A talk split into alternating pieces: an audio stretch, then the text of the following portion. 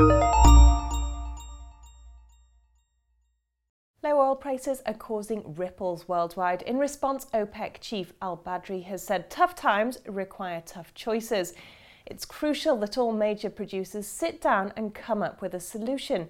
Joining me now to discuss is energy analyst Gaurav Sharma. Well, Gaurav, it doesn't really seem to me like OPEC have been particularly productive when it comes to this. So, what sort of solution are they alluding to? Their idea is that everybody should come together, hold hands, and cut production so as to support the oil price.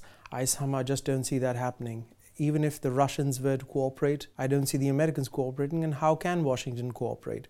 Much of the extraction in the United States is in private hands. Obama cannot go and lecture private companies to, to cut production in sync with, with mm. OPEC, and I don't think he wants to. The second aspect of it is probably Mr. El-Badri is, is sort of subtly referring to the fact that the world is probably not consuming as much oil. Can we say this is a wholesale move away from fossil fuels? I don't think so. We have a fair distance from that. But what he's probably trying to say is that it's crucial for the oil price to be supported for these investments to take place in solar and wind and indeed more efficient extraction. Well, you mentioned that OPEC's called on Russia to cut production. Now, this almost feels like almost tactical rather than helping the industry as a whole. What do you make of this? It is very tactical, but also it's, it's a fool's tactic because I, I don't think it will work. Then again, let's say the Russians work. What about the Mexicans? What about the Iranians falling in sync with uh, what, uh, what the rest of OPEC is saying? What's OPEC's relationship with Russia? Each time OPEC meets in Vienna, Russia always sends in uh, what they describe as an observer. So they always meet and greet the Russians along with the Mexicans who are also non OPEC members.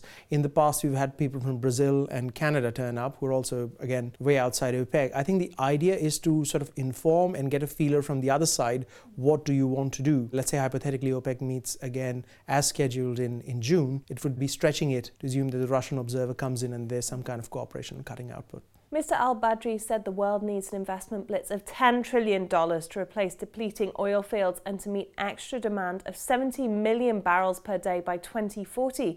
Yet projects are being shelved at an alarming rate. What do you make of this? I think that's a, that's a, that's a bit of a conservative estimate by him. I think a lot more investment would be needed. So much so that if you look at the, the consumption centers here in the West, I'm not necessarily saying that we're turning away from fossil fuels, but OECD demand has been relatively flat. It's picked up of late, but it's been relatively flat and it was absolutely tepid if you go back a couple of financial years. So if you're looking at Asia being the center for fossil fuel consumption and the West carrying along as it were, these investments are needed because right now it doesn't look like it. Right now we have an, an abundance of oil. We have somewhere around in the region about 2.75 million barrels per day of extra oil coming out of the market. It may not seem like this now, but we might be there and again in another five to 10 years. After all, go back five to 10 years, we were talking about peak oil.